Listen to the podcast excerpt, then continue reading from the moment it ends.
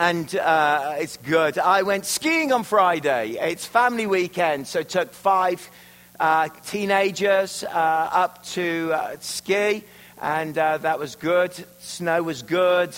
Um, it was lovely. I was there. They um, they ditched me, and um, oh, I, I, ditched them.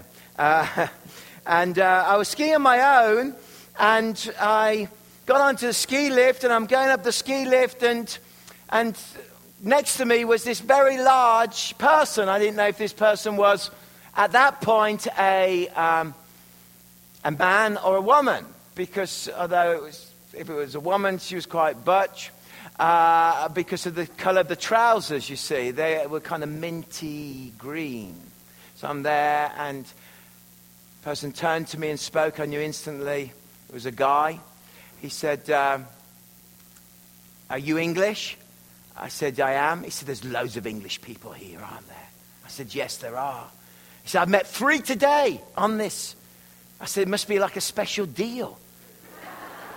They're all coming over. I said, He said, Yes. He said, uh, I said, Where are you from? He said, I'm from the lower mainland. I said, Oh, and which part of England are you from? I'm from Worcestershire, where the sauce comes from. We drill it out of the ground and we pipe it across the nation. It's the source that none of you can pronounce. You're trying now, aren't you? It's an impossibility for you. So I said, I'm from Worcestershire. He said, What? Worcestershire? I said, uh, No, Worcestershire. He said, Oh. I said, I said, what, what do you do? He told me what he did. And I said, uh, I said, what do you do? Because you don't know anything about it, but you just see this, this, just a nose. I'm very pastoral, but I, and, and I'm talking to this nose, and he goes, um, I said, well, actually, I have a brilliant job. I always make it very positive. Awesome job. I said, I'm a pastor. He goes, You're pastor? I said, Yes. What church? I said, Willow Park Church. He goes, Is your name Phil Collins? I said, Yeah. He said, I go to your church. I said, Do you? And you wear those pants? That's amazing.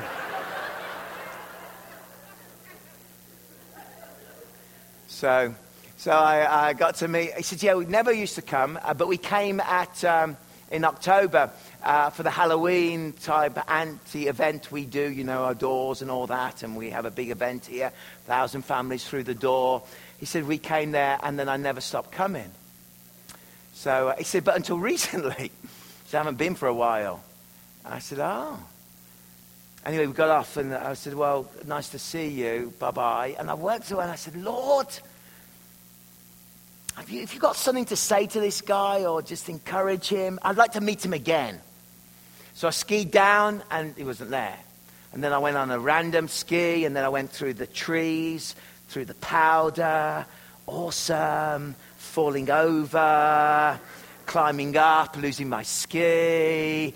Got down to the powder chair. Nobody was there. And then he skied right next to me. So I, I got on the thing, on the uh, ski lift, and I just said, um, so you've sat with a, your pastor now twice. What is God trying to say to you?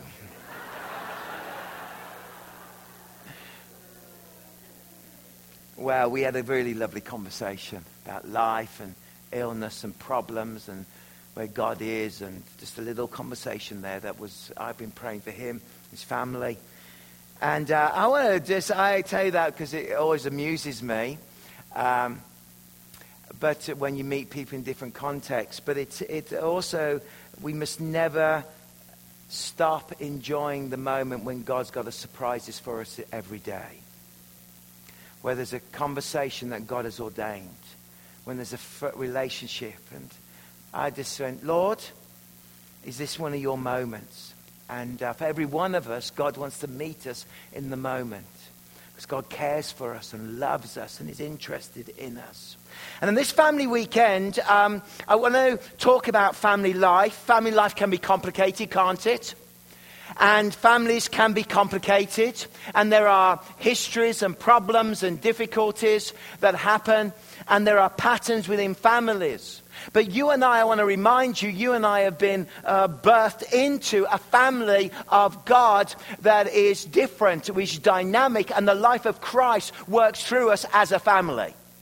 But I've been talking the last couple of weeks about, first of all, identity. That our identity is in Christ Jesus upon that foundation. Our identity is not in other areas. And if we truly want to have freedom, we've got to break the lies that we tell ourselves and are told about us and live in the truth of the identity of all that Christ has done in our lives. It is fantastic. Jesus breaks the power of the lie in your life through the power of the cross. Some of those lies uh, are lies like you have to perform correctly to be accepted. Some of those lies are that you've always got to be in control. If you're not in control, things are going to go wrong. Some of those lies are you've got to be a perfectionist. Some of the other lies and attitudes are you know when you're building on the wrong foundation because something happens in your life and you respond defensively. When one de- responds defensively, it is a good indication that your identity is not in Christ, but you're protecting your own selfish ego. But what Christ wants to do is less of us, more of Him. We know that we're living in that, that way when we become petty over things. Pettiness is not a spiritual gift in the Bible. And when we become petty, we start to pick and we start to complain and we start to become petty and it becomes a action within our lives. And it's an indication, perhaps, that your foundation is not on the identity of Christ, but on a lie. Or you become compulsive about certain attitudes, compulsive about certain practices, compulsion within your life. We spoke about the alignment of the soul last week and that our souls are like, um, are like, like our cars when they're out of line and they're, they're shaking, and we've got to get in and get them aligned again. And that the, the enemy of the soul is pride. And yet, what God wants to do, He wants to use the beautiful and the amazing and the freeing gift of repentance. And when the amazing and freeing gift of repentance is, is come, through repentance, it's an entry point into the kingdom of God. Through repentance, true change comes. Through repentance, deliverance and freedom happens. No more secrets, but the freedom of Christ can deliver us. For some people, we're bound by secrets and shame. But we have to admit and keep our hearts open. We have to stand in the light and we have to admit our part. But you see that sometimes when we're ministering to our soul, we understand that, that there are patterns that have been modeled to us through our family life that are unhelpful to our spiritual development. There are patterns that have happened that have been modeled and this is really what i want to share with you is, is family patterns on family weekend. And it starts off perhaps a little bit negative but it goes to a beautiful conclusion and I want to remind you of the patriarchs because sometimes when we look at the history of the patriarchs, I look at them and I see that there are patterns of behavior that are unhelpful to Abraham, Isaac, and Jacob. And those were passed on to Joseph. These were unhelpful patterns. Abraham himself had a propensity to do one thing. Abraham, although he's our great father, had this, this ability where when he felt he was in a corner, he would tell a half truth or he would lie. And lying and a slight deception was part of the patriarchal family. You know the story that when he gets down into Egypt, um, his wife is noticed, Sarah, or even though she was quite old at that point, but still very attractive apparently, and they would notice him, and she said, No, no, it's not my wife, for fear of death. Uh, it's my sister. And so there we see. And then, of course, Isaac did exactly the same. He didn't even do, he was more creative. He actually told the same lie in the same pattern, in the same way. It's my sister. And you see that when the twins were born, Esau and, um, and, and, and Jacob, as they were born, we, you saw what happened and what took place. That, that suddenly there was this rivalry and there was this family battle that took place, this pattern that happened within the city. And you've got Rebecca looking at uh, uh, the younger twin and, and really preferring and favoring and seeing that, and the deception starts to come and starts to move. You've got the father, Isaac, looking at Esau and loving him and thinking he's amazing, and the shenanigans in the family as they're trying to battle about the birthright and what is taking place, and the, slight, the favoritism and the deception starts to work, and the problems, and of course, uh, you know, Isaac's looking at his son Esau. He loves his son. He's got a big beard. He's got a hairy body. He, he runs around killing animals. He's from Prince George. And, and he looks amazing. He's a northern BC man. No messing with him.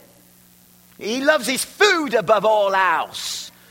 Yeah, forget that birthright. I want my stew.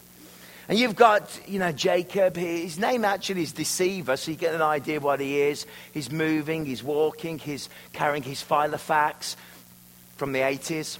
And, and he's this kind of smooth deal, dodging, trader, deceiver. He's from Toronto. I don't know.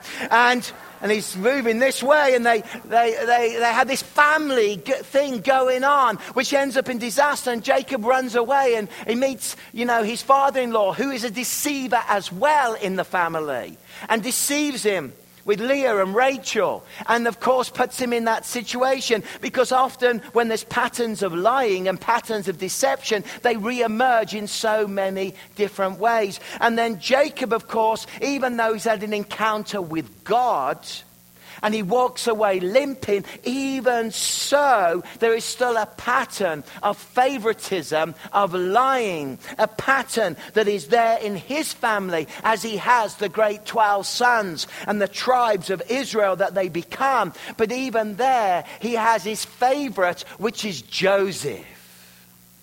And Joseph is favored. You see the family pattern being repeated. You see the happening coming through. Now, Israel, Jacob loved Joseph more than any other of their sons because he had been born to him in his old age and he made an ornate robe for him. A lovely robe. And he puts this robe on him. He loves him. He favors him. How did he learn to kind of this language in the, in the text of the favoritism, of the love in this family saga that had happened. And this approach of this foolish father, if you like, causes strife within the family. It causes that Joseph's personality is affected and changed, and he's, he's not the man that he should be. He becomes arrogant, he becomes proud. Within the family dynamics, the brothers are competing with each other. It's like a family Olympics, and they're, they're trying to compete and work. There's a pecking order that has been established. And when this creates this problem, what is at the heart of the danger of the sons and Joseph and Jacob's actions? At the heart of what was going on is a deep fear, a fear of rejection, a fear of not being number one, a fear of not being loved, a fear of not being cared for. And you see the dysfunction starting to come out again. You see the competitiveness. But you see in the little life of Joseph that Joseph uses the the favoritism creates an anxiety, and the anxiety creates a, a sense of, well, we know that even while his brother and father loved him more than any of them and hated him and could not speak a kind word to him, that this, the fruit of this action was a division and was hatred within the heart of the family. There was, there was a problem that was going on. Even when he was, you know, out on the fields tending flocks with brothers and family members, he says that he brought their father a bad report of them. Now, there's no indication in Scripture that these brothers, you know, apart from the, the competitiveness, had done anything particularly bad, that they were lazy or bad. But of course, when somebody is trying to be always number one, and somebody is always trying to be driven by by, um, by being the favored one and being the special one. And, and living this way, uh, he brings a bad report about his brothers. So here we have Joseph, the youngest son who is not free because of this, he is bound. We have Joseph who is fighting everybody around him to keep his position. We have Joseph who is bringing division amongst the brothers and they're battling with each other. And he becomes the center of the pain and the dysfunction and the agony within the family unit. We have Joseph and jealousy, a kind of atmosphere of jealousy comes onto the family and a resentment and deep frustration starts to build within the life of the patriarchal family. The foundation and this jealousy uh, breeds and grows grows into this, this pain and this battle that takes place. And I've always wondered in this toxic environment why, in the middle of this, God gives Joseph a dream. I mean, he's the most, his character is a result, in many ways, of generations of this, this lying, this scheming, this this unhealthy trait. For all the good, there was an unhealthy pattern. And Joseph had a dream, and when he told his brothers, they hated him all the more. He seemed to lack a bit of wisdom here. He said to them, Listen to this dream I had. And I think, God, why would you give Joseph a dream in this way of his greatness? Of his potential, of his destiny. And the reason perhaps that God gave him this dream of his, of his future, of his potential, of his destiny, is because very often, even though our characters are flawed and God has a lot to do in our life, even though we are a work in process and character is king, and what the Lord Jesus wants to do in our lives is to change our character, redeem our character, sanctify who we are, bring transformation to our levels of love and and, get rid of our selfishness, often what the Lord does in our immaturity, He gives us a vision of how God can use us mightily. But some, what has to happen is that you know God has a destiny for your life and magnificent and wonderful things. But your talent and your natural ability and your broken character and patterns that you've picked up throughout your life have to catch up. That has to catch up with a godly and right character. So you're a work in process and God is still working with you. But you've got a vision, maybe, like Joseph, of what you can be, of how God can use you, of how God can move. And so the brothers planned to get rid of him. They threw him down a cistern. Then they sold him into slavery. And then they lied and took the cloak, as it were, and put it in the blood of a goat and showed it. And so Joseph ends up in Potiphar's house in Egypt, and very quickly he's seen because somebody who's been favored, somebody who has been told, somebody who feels pretty special about themselves, somebody who is, oh, you're so vain, I bet you think this song is about you, problem.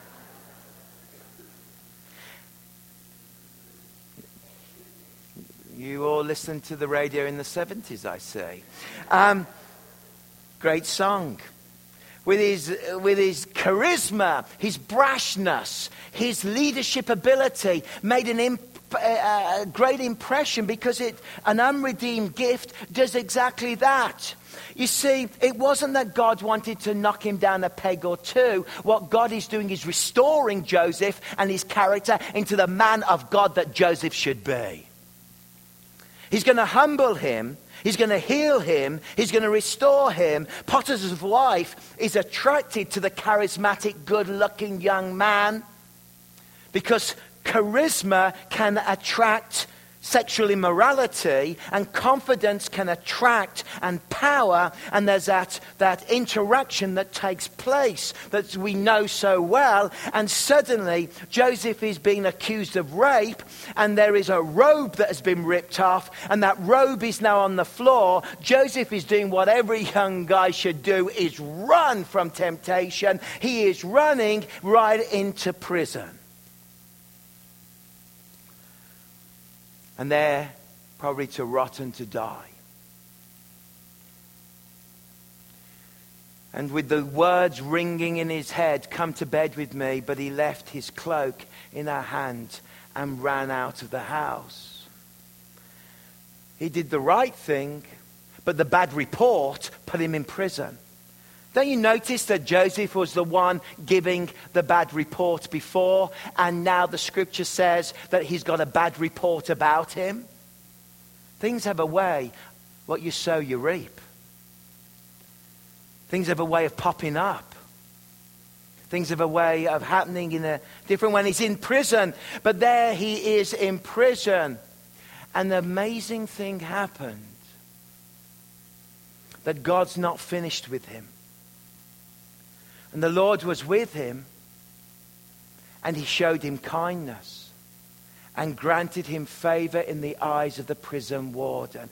You see, his favoritism, which was driven from his family, the favoritism that was rooted in a wrong spirit, the favoritism that is at work is now being transformed by God's kindness into God's favor unto his life. Heaven's pattern is coming down into his heart that he may be transformed.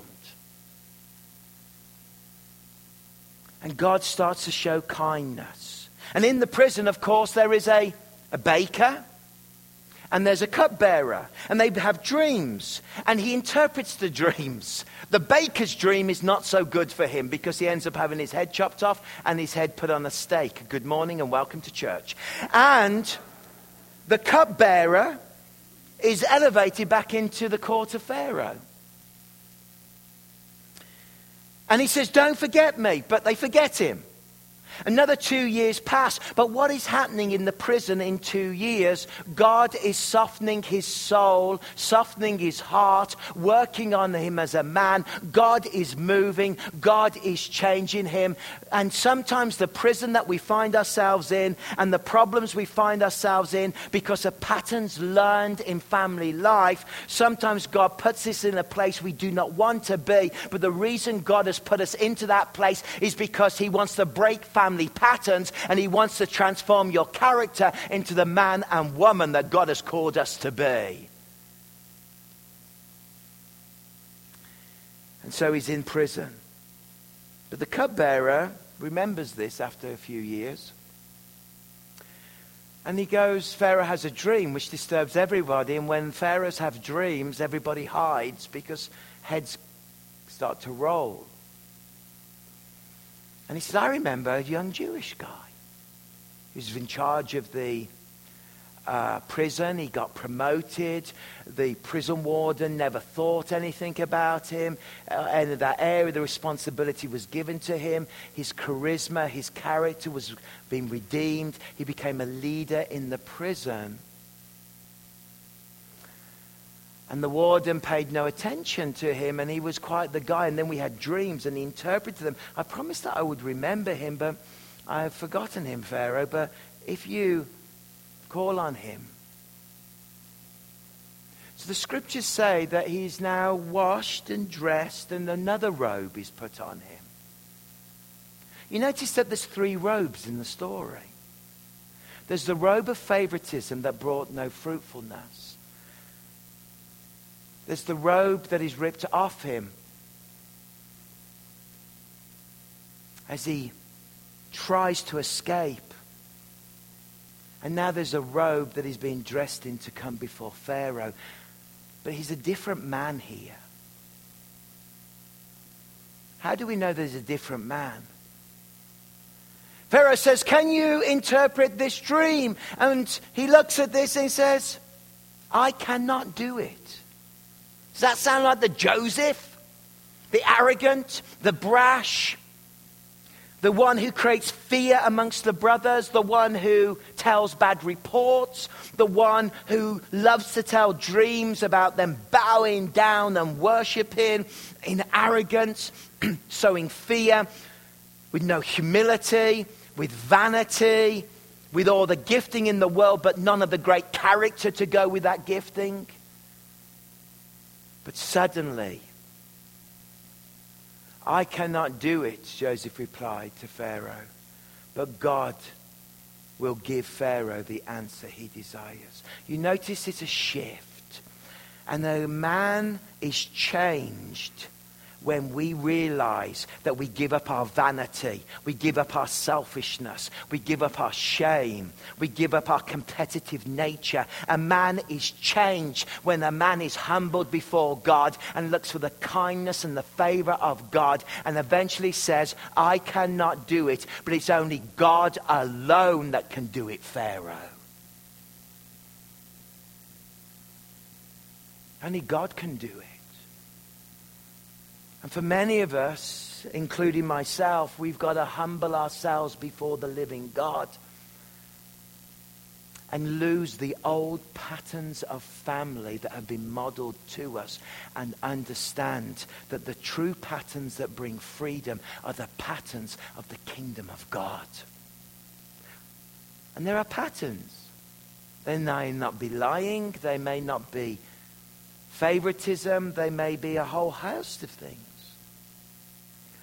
But the end point we want to reach is I want to stand before Pharaoh and it's all about God. It's all about God. It's all about God. And here we have this moment where, where the guy that was broken in his character, God has healed him. The guy that was arrogant, God has humbled him and redeemed him. The, the Joseph who lived his life comparing himself with everybody around him is suddenly has a heart of non comparison, non competitiveness. He is submitting himself to the kindness and to the love of God. Here we have a Joseph who had a toxic soul, but the Lord came into him and healed his toxic soul and brought healing and freedom to him. Here we have a Joseph who his whole security in life was to be number one to compete, to be in the top of the pecking order, top of the hill. He was the number one brother, the youngest, but he was the gifted. And the number one is suddenly now secure not in those things, but secure in the kindness and the grace and the favor of the God of heaven, the God of Abraham, the God of Isaac, the God of Jacob, and now the God of Joseph. And the truth is,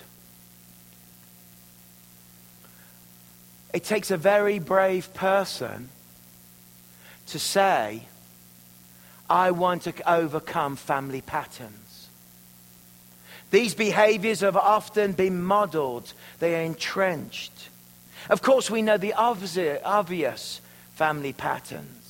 The family patterns that are modeled of alcoholism, addiction. The family patterns that are modeled of the breakdown of relationships. The family patterns that are modeled um, within toxic behavior and anger and resentment and frustration. But there are the subtle family patterns You may not have noticed it in Abraham, but the lying that takes place, the subtle family patterns of the resentment, the frustration, the anger, the jealousy, the unfaithfulness, the backbiting, the hatred, the resentment, the family patterns that you can see.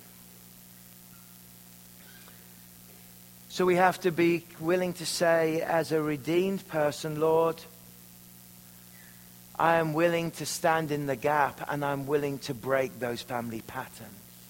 And it starts with me. Starts with me.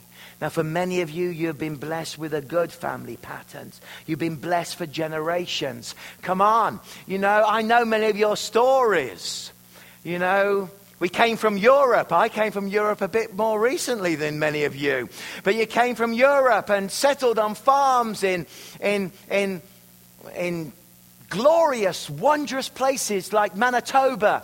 And, and God was with your families and you were blessed and, and the farm grew and, and many children grew and many farms grew. And, and when you say, how many pastors do we have in our family? We have, you know, hundreds of pastors. And, and God has blessed the generations. We should be thankful for that. But even us that may have been raised, there are religious patterns that need to even be broken in our lives. Hidden, that we let the Lord redeem. So there are blessed patterns. We let the Lord redeem. But, gentlemen, it takes guts. It takes guts to say, this is the pattern, I see it, but I'm willing to model something completely different. I'm willing. I'm willing to model that difference. I'm willing to overcome the family patterns. I'm willing to admit the family patterns. You cannot heal that which you will not admit to. I can see it. Can see the way that the Lord can do this. And I only preach this with confidence because I don't come from generations of blessed family, but I come from generations of, of, of unbelievers and atheists and adulterers and drunks and alcoholics and depressions and people um, uh, suffering with mental illness and problems and addiction. But I know that when I came into the kingdom of God, that when I came into the kingdom of God, that it stops now. Why does it stop now? Because I have joined a new family. I have joined a new line. And therefore, the habits of the past are broken. The patterns are freed because Christ Jesus' blood sets us free and God builds new patterns within our lives. And you see it in the life of Joseph. But religious, harsh, manipulative patterns can be as, as destructive. But they're just dressed in a different robe. Get help. If I have to fight a giant, I won't go at it alone. You know, it's, it's a great thing that when you recognize certain patterns, I need to fight this. Look at David. When kings go to war, he looked out and he saw Bathsheba. I've been to that spot on the hillside. I've looked down at the old city where it would go down the hill. Very easy to spot the women having baths. Not that I did. But you can look into people's homes you can look around and you can imagine King David there when he should be living like a king at war. Instead, he became lazy, and instead of laziness, caused him to switch on to Bathsheba, to inappropriate Netflix, to the internet, to something else. And sin was committed. That sin came into his family and Amnon raped his daughter, his sister, Tamar. You see it. You see it coming then, affecting the family line. Absalom takes over the kingdom, dishonors his father with the concubines. Again, Solomon comes, although he has a prophetic dream about how great he is. Well, that's wonderful, but he chose 700 concubines and 300 wives. It grows. The pattern. But the truth is that when you've got a giant to, to bring down, and I've stood on, I've been there. I haven't stood on the spot, but I drove through it in the bus and the stream where, they, where it happened in Israel and they fight and the armies, you can imagine it. And there's a stream there. And, um, and I guess they say that the, the, the pilgrims take a stone from the, scre- from the stream. But the Israelis bring in truckloads of stones to put in the stream because over the years they're running out of stones. That's religion for you. But you need help to bring down a giant. Can't do it alone. You deal decisively with patterns. Jesus pointed this out. If we deal radically with sin before it deals radically with us, if your hand offends you, chop it off. If your eye offends you, gouge it out. He didn't mean that literally, thankfully. But he meant it. Be decisive. Stand break the family patterns, make the difference. I find practicing spiritual disciplines. If I have a propensity towards greediness and towards taking this and towards whatever, I find the spiritual disciplines like fasting, like simplicity, like silence, the great Christian disciplines mold my soul into the man of God that I should be. Maybe you need to look at that. The power of meditating on Scripture in the area of the vice and the virtue, and choosing the virtue that is in, in Christ and breaking the pattern of the vice so that freedom can come. It is a beautiful thing to meditate to meditate on Scripture, to memorize it, to savor it, to repeat it, to allow it to affect your life. And, dear friends, you know, as you, as you meditate on Scripture and you memorize Scripture and you sit quietly and contemplate the power of Scripture within your life, I can tell you the power of Scripture coursing through your veins will transform your character mixed with the power of the Holy Spirit.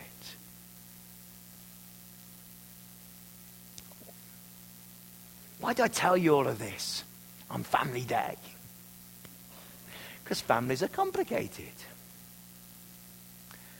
But I want to bring you to the end of the story where you've got a Joseph who meets his brothers, who does not condemn them, does not murder them, does not annihilate them, but loves them and welcomes them, is reunited with his father and declares what man meant for bad, God turned for good.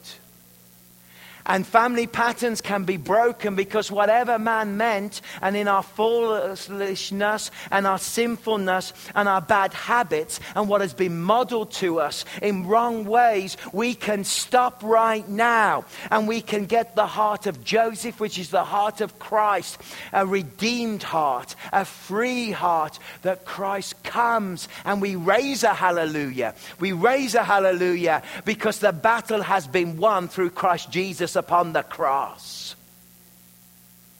You see, but wouldn't I be disloyal to my family if I start to, you know, maybe deal with some of these things? No. The law, the most loyal thing you can do for your family is seek the victory of Christ and break the patterns that hold you. That's the lawless thing you can do. And it's a beautiful thing. For those of you who are new converts with long histories, the old pattern, the past does not equal the future because you have walked through the power of the cross. And he has brought freedom. And church, for those of you with less messy backgrounds and blessed backgrounds and glorious histories. Watch the little things. Watch the little patterns. Be bold enough. You're a blessed family, generations. But watch where the little half lies come in. Watch where the little areas come. Watch where the foxes come to destroy the vineyard. Say, no. No. I'm going to raise a hallelujah. I'm going to look for the victory of the Lord. I'm going to look for the freedom of Christ. And my family will be blessed. Be blessed. Because I'm going to pray God's favor and God's blessing. Let's pray together. Maybe as before I pray, you may think or bow your heads and just search your own heart, your own life, your own patterns, your own attitudes that are very unhelpful.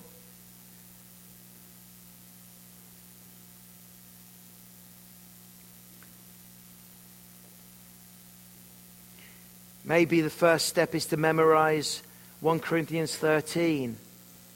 For love is patient, for love is kind. It does not uh, boast, is not envious, is not proud, it's not arrogant.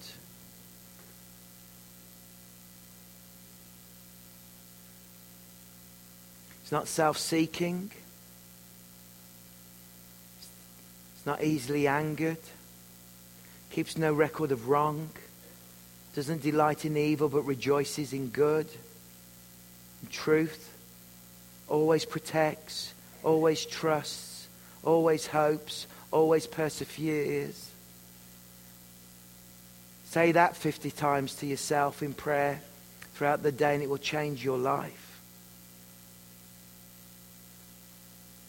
Change your heart.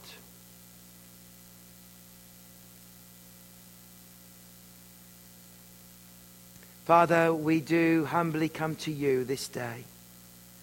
And we thank you for the redemption and the love of God, that it's always restorative. You restore us. You weren't being punitive with Joseph. You were restoring him to the great leader he would become. You were bringing him to the place where he would be the prime minister of Egypt in a time when the ancient world was in crisis because of the sea people. There was cities were burning, empires were collapsing, yet God, you protected the family of God in Egypt with a prime minister called Joseph, and you broke the patterns, and you redeemed the man, and you brought kindness and favor and great wisdom and you took his character. For every one of us, Lord, we have many gifts and characters. May you keep the process of redeeming us. We speak blessing on every family here. We speak favor. We speak health. We speak life, Lord. We pray, God, that you would take us as men and women deeper into the glorious presence of our God that we may know your presence filling our lives. For our children, for our grandchildren, for our great grandchildren, we raise up a banner and say, Lord, blessing on them in Jesus' name. For those connected us through adoption and and through agreement, through fostering, we pray blessing on them in the name of Jesus. We pray, God, that where there has been broken relationships and pain, we pray healing of the soul, softening of the heart where there has been decades of, of division sown. We pray for unity, for peace, and for healing in every family represented in this church today, and for every family connected to this church. We pray for great blessing and redemption in their stories in Jesus' name. In the name of Jesus, Amen.